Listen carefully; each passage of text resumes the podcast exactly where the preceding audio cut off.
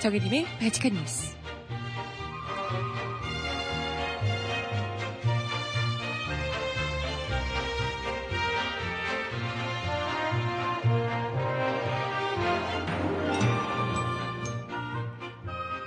여러분 안녕하세요. 발칙한 뉴스 정혜림입니다. 4.13 총선을 8일 앞둔 오늘 여야 모두 투표율 끌어올리기에 비상이 걸렸다고 하나요. 사상 최악의 야권 분열, 여권 분열이 동시에 진행되면서 여야 지지층 모두에서 투표를 아예 하지 않겠다는 냉소 기류가 만만치 않게 감지되고 있다고 하는데요. 하지만 우리가 이때까지 늘 겪어왔던 것처럼 투표율이 저조할수록 여권에 더 유리하다라는 거 우리가 한두 번 겪어본 게 아니잖아요. 그죠? 투표율을 끌어올리기 위한, 특히나 젊은 층들의 투표율을 끌어올리기 위해서 우리가 어떤 것들을 해야 할까요? 보다 많은 사람들에게 이 투표가 왜 그렇게 중요한 것인지, 이런 상황에서도 차악을 선택하기 위해서라도 너무 슬픈데요. 투표가 너무나도 중요하다는 거 꼭 이야기를 함께 나눠봤으면 좋겠습니다. 오늘도 발칙한 뉴스 험난한 상황에서도 이야기 시작해 봐야죠. 첫 곡 로꼬가 부르는 노래입니다. 너도 듣고 올게요. 신청곡 있으신 분 주세요.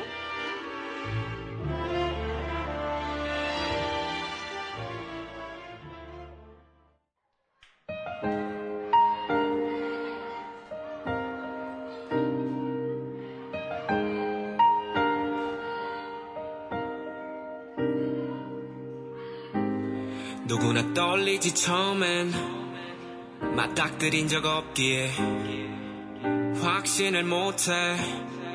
나도 마찬가지였네. 하지만 이 목소리를 듣고 있다면 무대 위에 나의 모습을 봤다면 아마도 난 꿈꿔왔던 내가 되어 가고 있는 거겠지. 너도 상상했던 너가 될 거야. 아무도 지금의 너를 몰라본데도 한겨울밤의 꿈은 아닐 거야 지금 너의 가슴에 온기가 느껴진다면 어 모를 수밖에 부딪혀보기 전까진 철이 없었던 게 득이 될지 몰랐지 시작은 반지 네, 첫 곡으로 로꼬의 노래를 듣고 왔습니다. 너도 라는 곡이었고요. 아, 네. 참, 날씨는 좋은데 암담한 소식으로 시작을 해야 할 것 같습니다.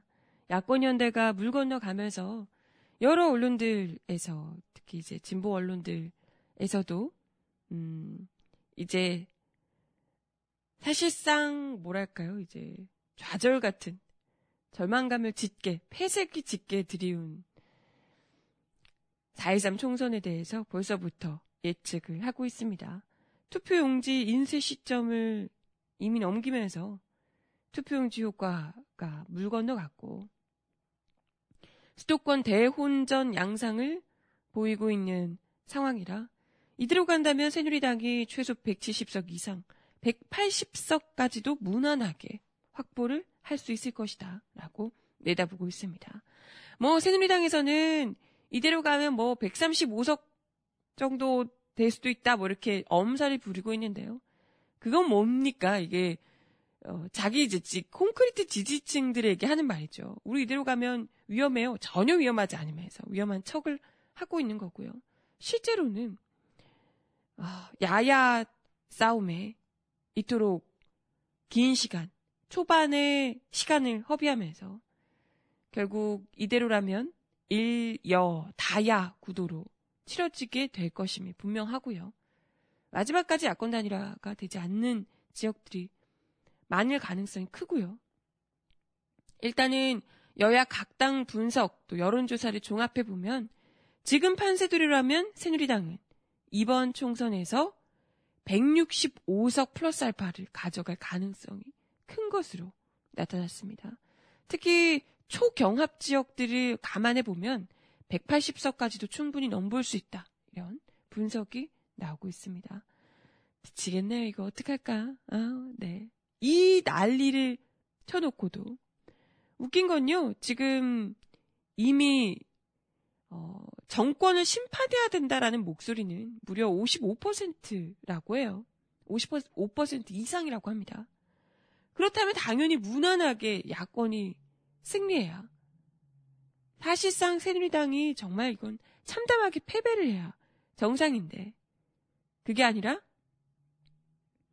새누리당에게 절대 권력을 안겨주게 될 가능성이 높다는 거죠. 이게 참, 아유, 어떻게 이런 일이 있을 수 있을까 싶습니다. 각종 언론들에서 조사한 여론조사를 보니까요. 내일신문이 발표한 여론조사에서는 새누리당이 비례대표 정당, 정당 지지도에서 31.5%를 기록했다고 합니다. 최대 한 20석 정도 얻을 수 있을 것이, 것으로 예상되고 있고요. 이것을 보면 한 165석 정도 예상을 하고 있다고 합니다. 경향신문에서 언론사 여론조사 등을 이제 종합한 결과를 냈는데요. 여기에 따르면 한 지역구들 중에서 최소 한 106, 145곳, 거기다가 비례대표 아까 내일신문에서 얘기한 20곳까지 합하면 165석 정도는 당선이 충분히 가능하다. 이렇게 점치고 있습니다.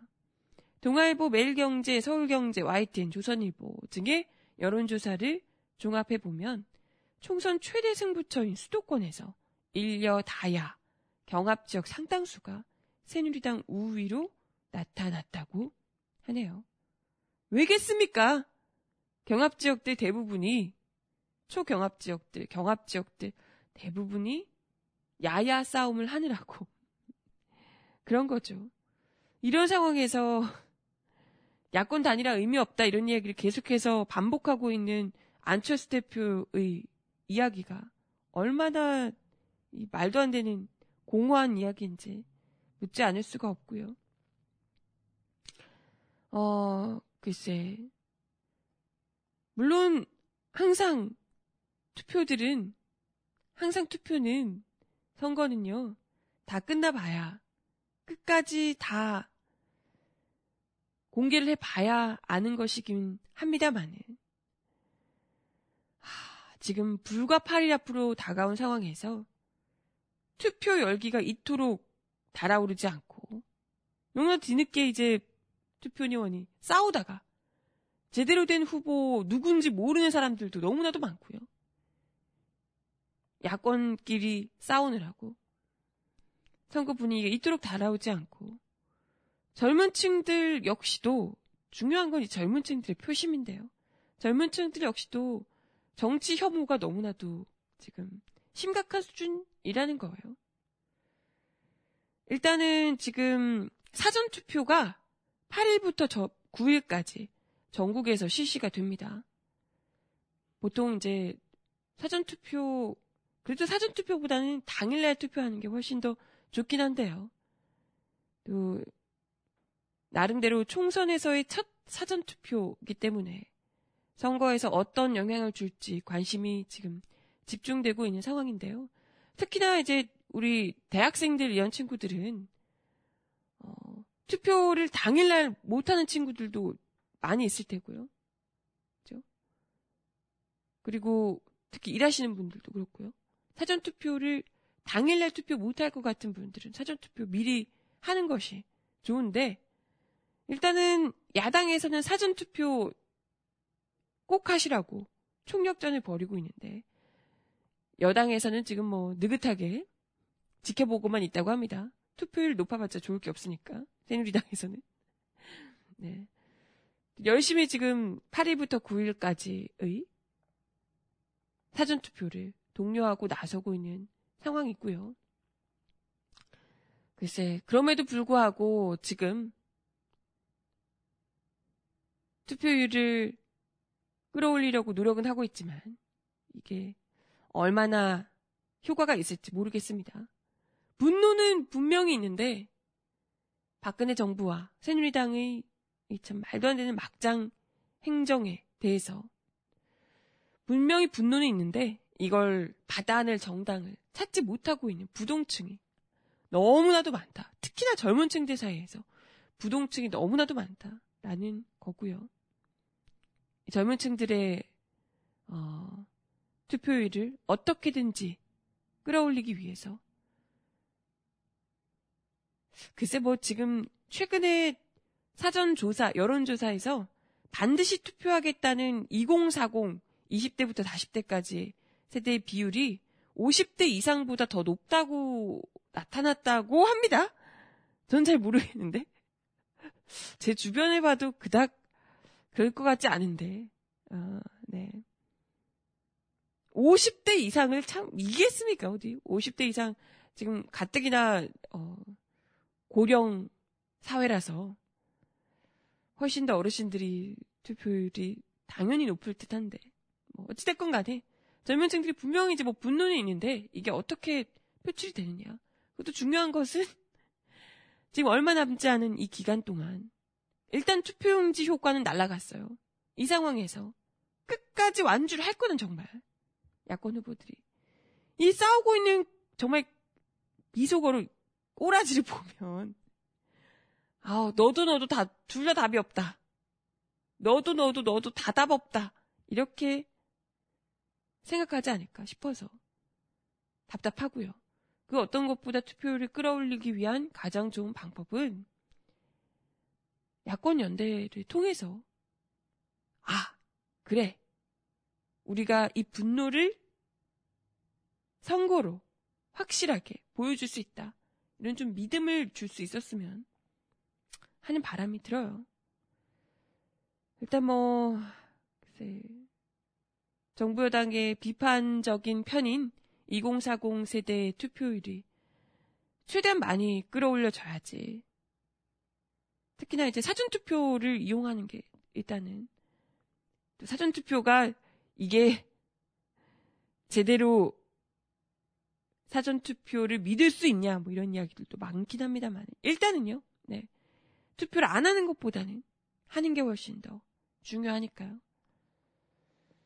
아 네 아무튼 뭐 SNS 등에서도 자발적인 투표 동료 움직임이 급속히 확산되고 있다고 합니다.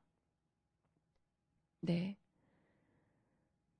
대학생들의 투표율이 10% 올라가는 것만큼 등록금이 100만 원씩 내려갈 것 같다. 라고 이야기를 하기도 하시고 시위보다 투표가 더 답이다. 라고 이야기를 합니다. 정말 그 말이 맞아요. 그 뭐꼭 수치로 환산할 수는 없지만 젊은 층들이 대학생들의 투표를 정말 뭐 70%뭐 가까이 하고 이런다면 대학생들을 위한 공약을 안 낼 수가 없거든요. 그걸 밀어붙이지 않을 수가 없습니다. 반값 등록금 당연히 될 거고요. 한 70% 넘으면 정말 무상으로 다닐 수 있지 않을까요? 그런 생각이 드네요. 네. 하여튼 누굴 뽑겠냐. 아유, 참 누굴 뽑아야 되나 답답한 마음이 크실 테지만 적어도 자신이 가지고 있는 권리는 포기하지 말아야 된다. 지나가는 길 가는 청년들 붙잡고 이야기 좀 해주세요. 아이고 참, 네. 근데 뭐 이왕이면 사전 투표를 꼭 하지 않아도 되는 분들은 현장에 그 당일날 투표를 하는 게 좋을 것 같고요. 워낙에 지금 투표 자체를 믿지 못하겠어. 네. 그래도 안 되시는 분들은 사전 투표를 꼭 이용을 해주시면 좋을 것 같습니다. 그러네요. 어제까지도 안철수 대표가 또 뭐 농담하시면서 연대 연대 계속하면 고대가 싫어한다고 막 이상한 농담하시면서 지금 그럴 때가 아닌 것 같은데 아무튼 야권 연대 끝까지 안 하실 거라고 이야기를 했다고 합니다. 아이고 이걸 어떡하나. 아이고 이걸 어떡하나. 네. 음악 하나 더 듣고 올게요. 김필의 노래 하늘을 걸어 듣습니다.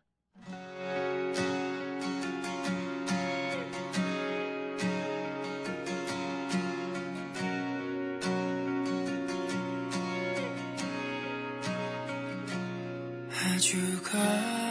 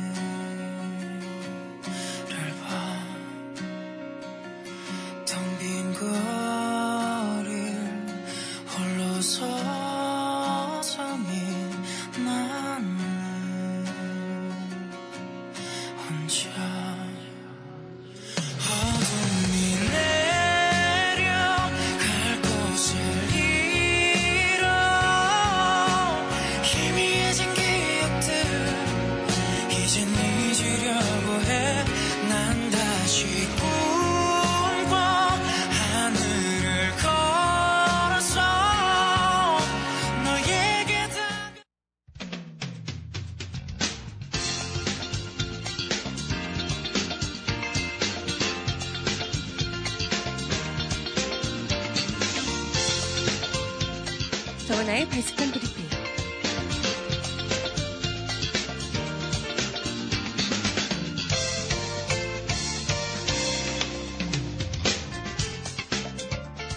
첫 번째 소식입니다. 20대 총선에서 격전지로 떠오른 부산 경남 지역 지원에 나선 새누리당 김무성 대표와 김태호 최고위원이 야권을 겨냥해서 전가의 보도인 종북몰이 총공세를 벌였습니다. 김무성 대표는 경남 창원시 성산구 가음정시장에서 새누리당 강기훈 후보 지원 유세에 나섰는데요. 창원 성산은 정의당 노회찬 후보가 더민주 허성무 전 후보와 단일화를 성사시키며 한도를 뒤흔들고 있는 지역입니다. 지난달 31일 선거운동 첫날부터 색깔론을 꺼내들었던 김무성 대표는 이날도 다르지 않았는데요. 김 대표는 지난 4년 전 총선에서 더불어민주당은 종북 세력인 통합진보당과 손잡고 공천을 연대해 이석기 전 의원과 같은 종북 세력이 10명 이상 국회에 잠입하게 만든 정당이라며 노회찬 의원 역시도 통합진보당 소속이었다며 종북 몰이에 나섰습니다. 이뿐만이 아니고요. 김해시 외동시장 앞에서 진행된 지원 유세에서도 김 대표는 유사한 색깔 공세를 펼쳤습니다. 다만 정서를 자극할 수 있는 노무현 전 대통령과 관련된 발언은 하지 않았는데요. 이 자리에서 김무성 대표는 운동권 세력은 과거의 감옥에 갇혀서 오로지 자신들의 이념과 신념만을 중시한 사람들이라며 그런 이념과 신념은 매우 시대착오적이고 사적 이익과 권력으로 점철되어 있다고 주장했습니다. 그러면서 더불어민주당을 비롯한 야당이 운동권 정당이라며 운동권 세력들이 점거한 더불어민주당 때문에 역대 최악의 국회가 됐다라고 이야기했습니다. 아니 엄연히 새누리당이 역대 최악의 국회를 만든 장본인 아니십니까? 더불어민주당이 역대 최악의 국회를 만들려면 적어도 더불어민주당이 과반 이석은 차지해야 그런 얘기를 해야 되는 것 아닙니까?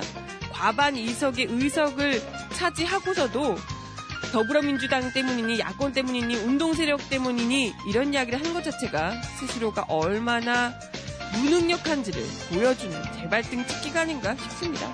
아유 언제적 철지나 색깔론이야 진짜.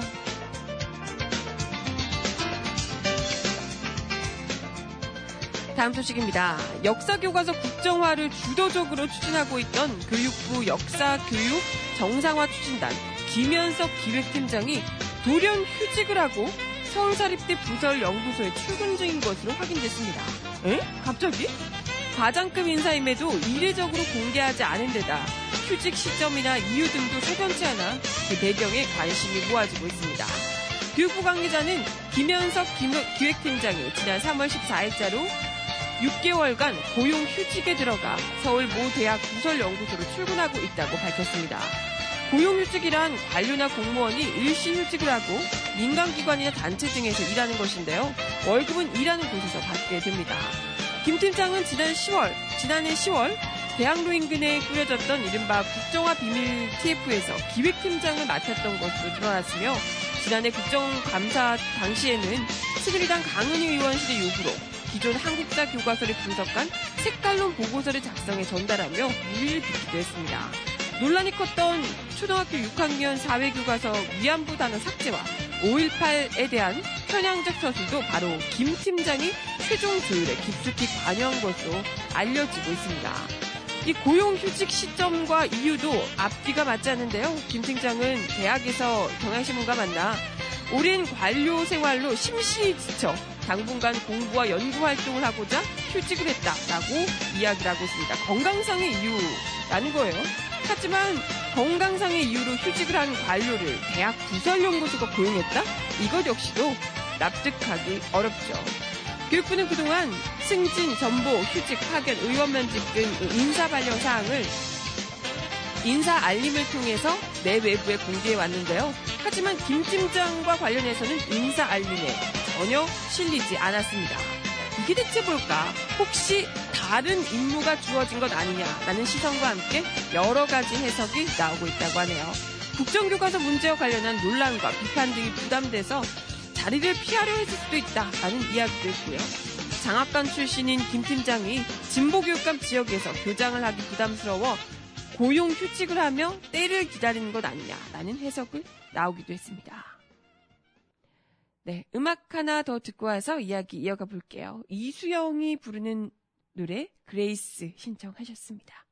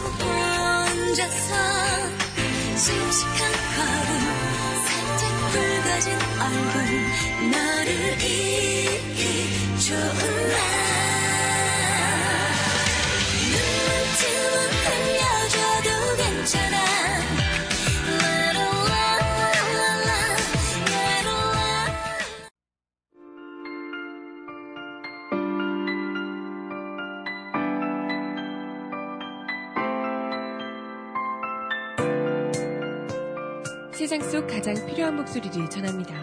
여기 곧 우리가 있어요.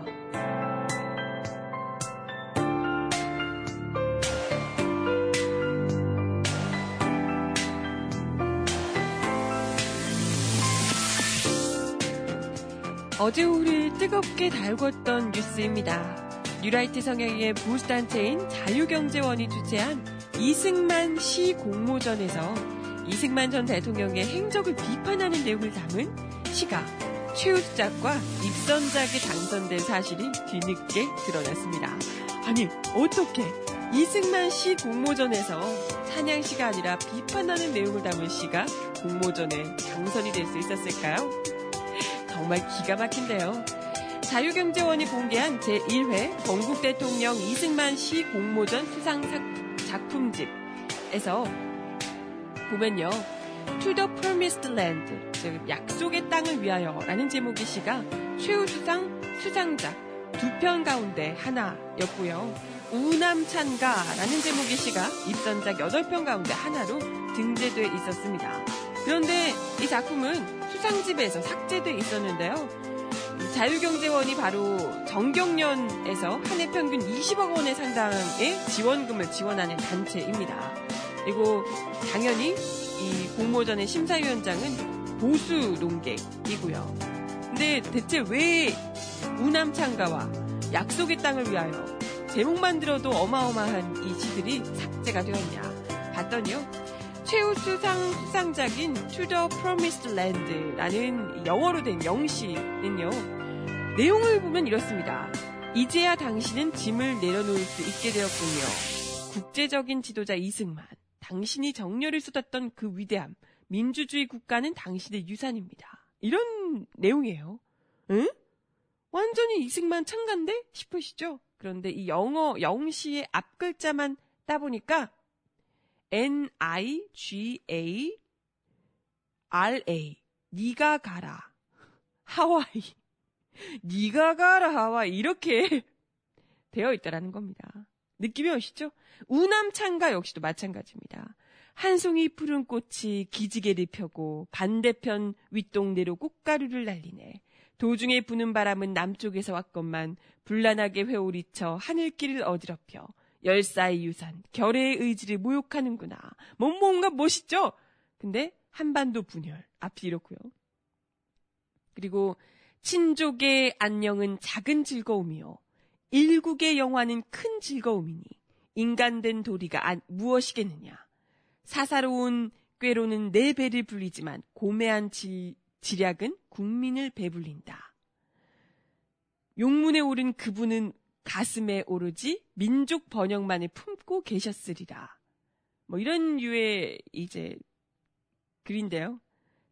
앞 글자만 따면 역시나 친일 인사 고용 친일 인사 고용, 민족 반역자, 한강다리 폭파, 국민 버린 도망자, 망명정부 건국, 보도연맹 학살, 뭐 이렇게 앞글자로 다 되어 있습니다. 진짜 이걸 해놓고 글을 한, 한 줄 한 줄 다 붙인 거잖아요. 아, 글 짓는 솜씨가 장난 아닙니다. 예, 이게 굉장히 이제 글만 읽으면 이승만 전 대통령을 정말 찬양하는구나. 이런 생각이 드는데, 앞글자만 따고 읽어보면 전혀 다른 내용을 보여주고 있습니다. 참 대단하네요. 네. 뭐, 이 글을 한 누리웹에 한 누리꾼이 올려서요. 몇 달 전 이승만 씨 공모전이 열린다는 소식을 듣고 시를 써서 유머 게시판에 올렸더니 반응이 좋았다면서 그래서 공모전에 냈더니 입선이 됐고 상금 10만 원으로 여자친구하고 고기 먹었다. 아, 인터넷에 이미 올린 거예요. 한번 올리고 반응이 좋아서 지, 실제로 내봤더니 입선이 무려 됐고 용돈까지 받아서 고기 잘 사 먹었다. 이렇게 얘기를 했다고 합니다. 진짜 너무 웃기네요. 참 심사위원 들이 눈치를 전혀 못 챘다는 것도 재밌고요. 사실 애초에 이런 공모전을 했다는 것 자체가 네 문제가 있죠. 이 나라에서 민주주의 국가에서 국민을 버리고 망명을 한 도망을 갔던 그런 인물이 그죠? 국부로 추앙을 받으면서 무려 찬양시를 쓰는 대회를 열고 있다는 것 자체가 이게 참 말이나 되나 싶습니다. 그러게 말해요. 근데 이런 글이 또 당선이 됐다는, 당선됐다는 것 자체가 다른 글들은 얼마나 수준이 떨어지는지. 그러게 말해요. 이런 글들밖에 지금 붙여놓을 게 없었다는 거잖아요. 아까 최우수상도 그렇고, 니가 가라 하와이도 그렇고. 아유, 참. 재밌네요. 나중에 뒤늦게 알게 돼서 이걸 삭제를 하면서 돈은 이미 줬으니까 뺏을 수는 없고요. 참, 삭제를 하면서 시겁했을 것 같습니다. 재밌네요. 음악 하나 더 듣고 옵니다. 박효신이 부릅니다. 몰랐죠? 듣고 올게요.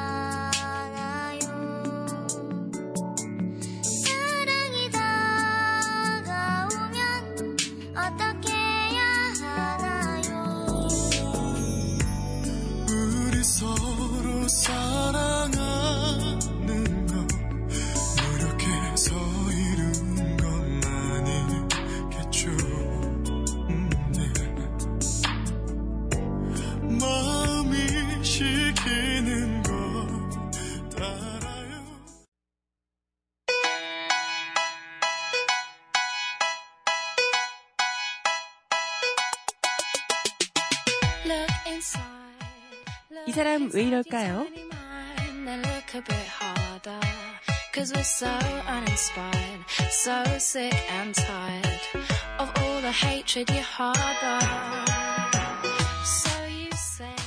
국내 의료용 수액 40%를 생산하는 충남 당진의 제2제약회사. 직원 280여 명이 일하는 회사 곳곳에 무려 200대의 CCTV가 설치됐다고 합니다.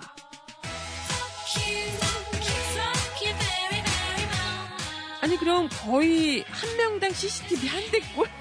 대체 뭐하러요? 직원들에 따르면 360도 회전도 할 수 있고 음성 녹음까지도 가능한 CCTV라고 합니다. 직원들의 일거수일투족을 감시하고 있다고 하는데요. 도대체 왜 제2제약회사는 사각지대 없는 사내 보안 시스템을 구축했을까요? 그것도 직원들이 상대로. 제1제약회사 노동조합에 따르면 회사는 작년 11월 기준 사내 60대 정도였던 CCTV를 현대화 명목으로 올해 초 200대 수준으로 늘렸다고 합니다.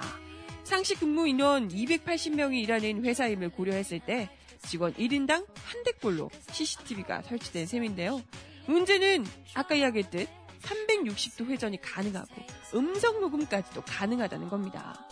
민중의 소리가 입수한 중앙관제실 CCTV 모니터 화면 사진에는 마이크와 스피커 표시가 붙어 있고 직원 진술에 따르면 건물 외부에 설치된 CCTV는 사람의 이동 경로를 따라가며 비추는 기능까지 있었습니다. 직원 A씨는 회사 내에서 매 순간 감시를 당하고 있는 것 같다며 음성 녹음까지 되는 기종이어서 직원과 대화도 또 전화 통화도 제대로 할 수 없다라고 이야기했습니다. 실제로 특정 직원이 이동하는 과정에 CCTV가 움직이고 녹음까지 진행돼서 직원 인권 침해가 심각하다는 게 직원들의 설명입니다.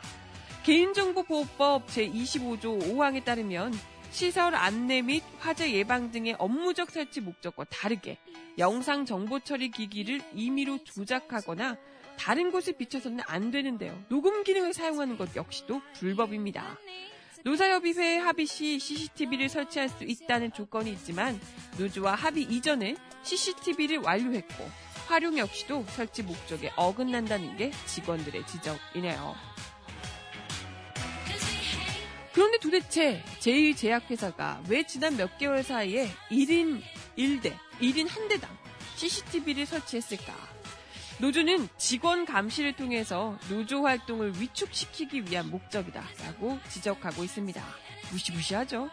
노조는 지난 2011년 10월 노동 조건 개선 등을 목적으로 결성이 됐고요. 초기부터 활동이 순탄치 않았는데요. 2012년 1월까지 6차례에 걸쳐서 단체 교섭이 진행됐지만 결렬됐고 노조는 사측의 쟁의행위 개시를 통보하고 하루 3시간 30분 동안 부분 파업을 벌이기도 했습니다. 하지만 사측은 노조의 파업에 맞서 직장 폐쇄에 단행하면서 노사 관계가 파행으로 치닫기도 했는데요. 이에 노동조합원 60여 명은 6월에 집단 천막 농성을 돌입하기도 했었고요. 야간에 용역 직원들이 천막 농성장에 난입해서 조합원을 흉기로 위협하는 사건까지 벌어졌었다고 합니다. 와, 어마어마하네요. 어? 끝까지 다가왔구나. 이 사건으로 사측 노무 관계자와 용역 직원이 구속되기도 했습니다.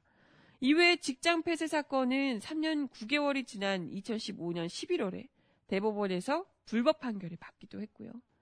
조합원들은 회사가 CCTV 개수를 크게 늘린 시점이 판결 직후로 보고 있습니다.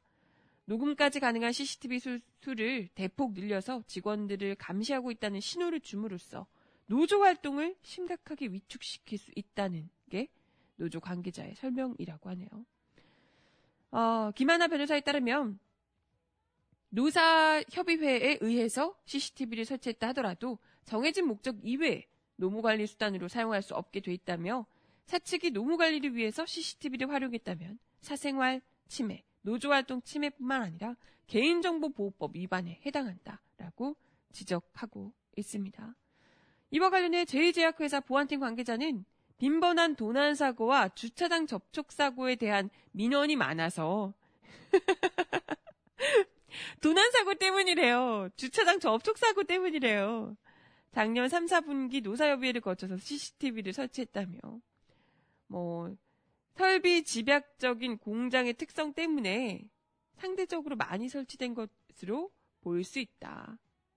녹음 기능도 지난 사고가 발생할 때 마이크를 통해서 CCTV에 설치된 스피커로 방송할 수 있는 기능이지 녹음 기능은 절대 아니다. 라고 오해한 것이라고 이야기를 하고 있다고 합니다. 이 말이 믿어지세요? 아, 도난 사고 때문에 주차장 접촉 사고 때문에 주차장 접촉해봤자 얼마나 된다고 도난 사고 때문에 무려 두 당 한 대씩 꼴로 200여 대의 CCTV를 설치하는 팩이 대단합니다. 이게 절대 많은 게 아니라고 그러시네요. 네, 음악 하나 더 듣고 오겠습니다. 지아의 노래 알아. 알아 아플 거란 걸 알아 이 사랑에 다칠 걸 하루에 한 번씩 수백 번씩 날 울리고 더 울게 할 사람. 차마 잡지 못했어. 어쩜 이 사랑에 자신 없어서 어떤 말도 그난 변명도